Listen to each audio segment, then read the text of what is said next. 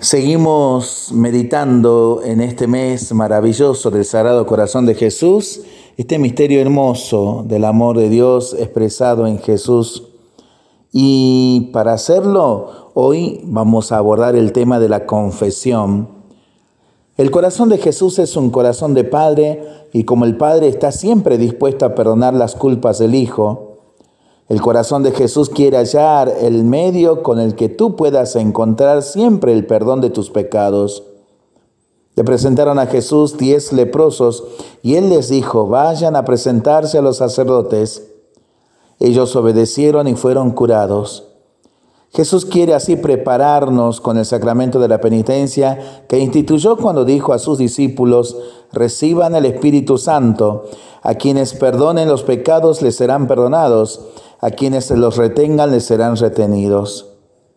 El mismo Concilio de Trento llama a la confesión segunda tabla de salvación después del naufragio.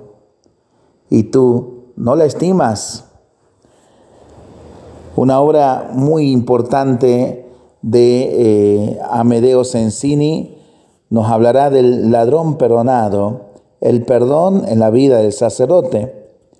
Porque, dice el padre Amedeo, el sacerdote es el auténtico rostro de Dios de la misericordia cuando él mismo se sabe perdonado. Como un nuevo ladrón perdonado puede convertirse en puerta de entrada a la salvación para otros muchos. Que el corazón de Jesús nos haga apreciar cada vez más este maravilloso sacramento que sana, que salva, que fortalece, y obviamente que nos trae el amor, el perdón y la paz de Dios. Para pensarlo y para rezarlo en familia y entre amigos, ¿no? Mientras lo hacemos, pedimos al Señor su bendición para este día y para esta semana que iniciamos. Le seguimos pidiendo por nuestras intenciones, por la paz social y nosotros nos cuidamos y nos comprometemos a ser verdaderos instrumentos de paz. Que el Señor nos bendiga en el nombre del Padre, del Hijo y del Espíritu Santo. Amén.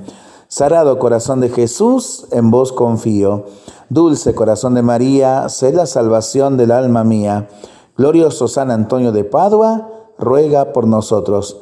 Que tengamos todos una excelente semana.